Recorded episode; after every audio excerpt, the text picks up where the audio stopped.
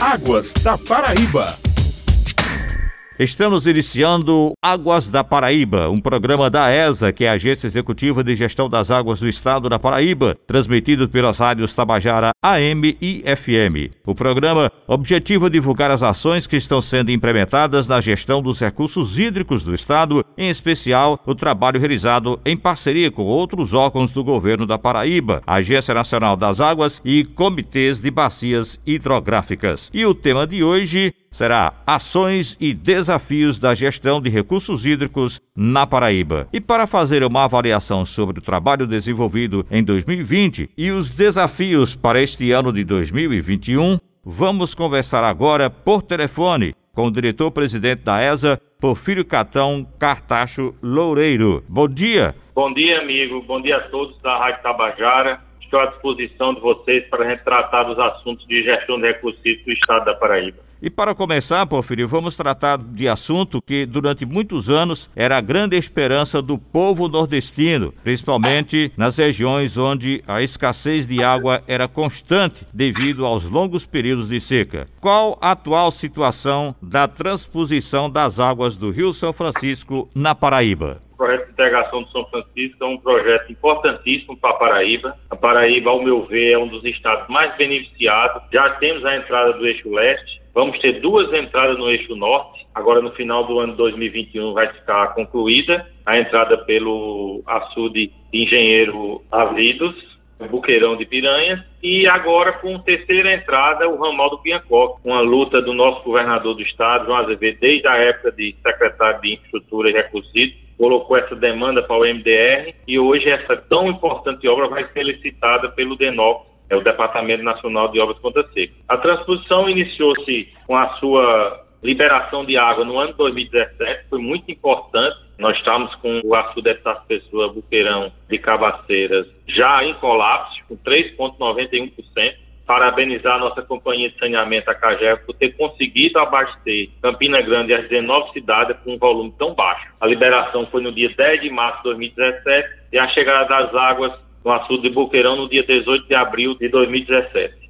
A partir daí, nós tivemos algumas intercorrências na sua liberação e voltamos agora, após um pedido da Secretaria de Estrutura e Recursos doutor David a liberação retornou um metro cúbico segundo para atender também aos testes numa grande e importante obra que o governo do estado está fazendo, em parceria com o MDR, que é o canal Acauã Araçagi. Mas, como eu digo, em resumo, a transposição de São Francisco é uma importante obra para a Paraíba, não uma obra só para abastecimento humano, mas também para desenvolvimento regional da nossa região. O canal Acauã Araçagi, que você falou agora há pouco, é uma obra que já está concluída? O canal Acauã Araçagi são três etapas. A primeira etapa ela está concluída e o governo do estado já está fazendo os testes dela, através da Secretaria de Estrutura, há uns 15 dias, 20 dias atrás, doutor Deusdete, representando o governador, já ligou na barragem de Acauã e já começou a água entrar no canal Acauã-Sagi. O governo do estado está fazendo os testes do primeiro lote, do lote 1. Quando nós tivermos vazão suficiente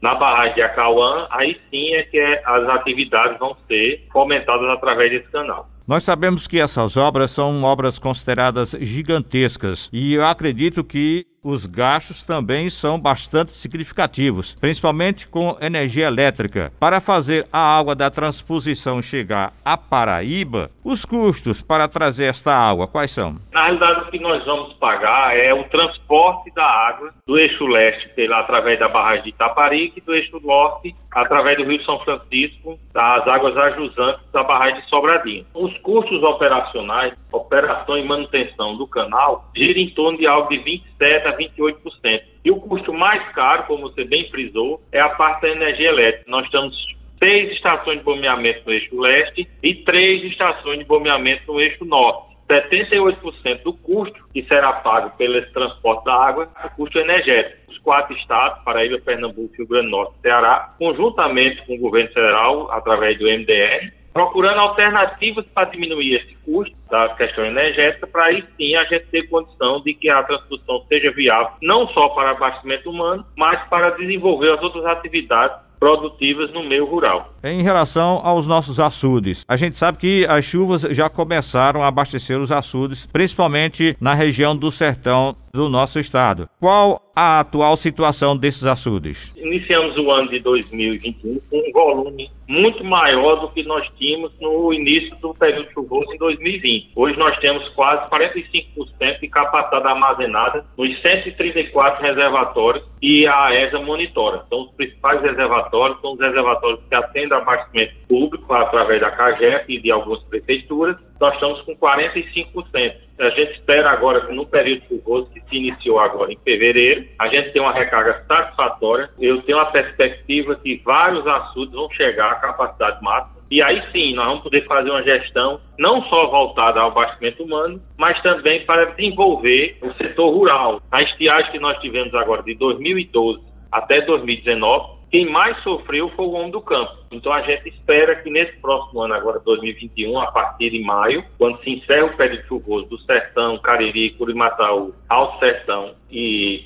Seridó, a gente tem um volume nesses reservatórios que dê condições da gente fazer uma gestão de recursos para beneficiar também o homem do campo e fazer com que nosso estado se desenvolva. Além de gerenciar o uso destas águas, a ESA realiza um trabalho de fiscalização para evitar o uso irregular desta água. Como é que é feito esse trabalho de fiscalização? Nós temos três tipos de fiscalização. A normal, que é a ostensiva. E nós estamos trabalhando muito na parte educativa. Nós temos feito termos de alocação de água negociada com todos os usuários de vários reservatórios. Tem nos feito um resultado muito positivo. Vou dar só um dado a você. Em 2020, nós tivemos de requerimentos de licença de obra hídrica de outorga para uso 2.902.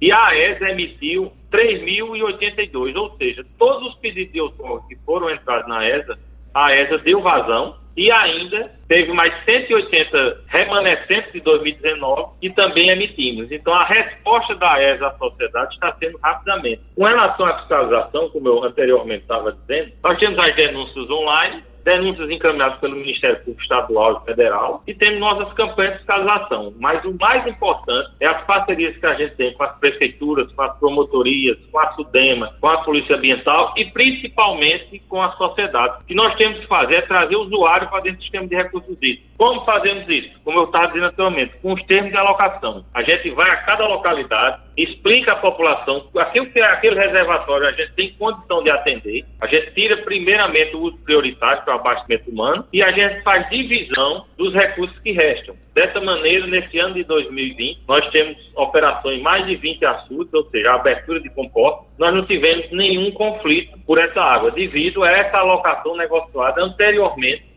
à liberação da água. Nós agradecemos a participação do diretor-presidente da ESA, Porfírio Catão Cartacho Loureiro, trazendo importantes informações e esclarecendo as ações desenvolvidas pela Agência Executiva de Gestão das Águas do Estado da Paraíba, a ESA. Bom dia, Porfírio. Bom dia, amigos, e até um próximo programa. Um abraço a todos.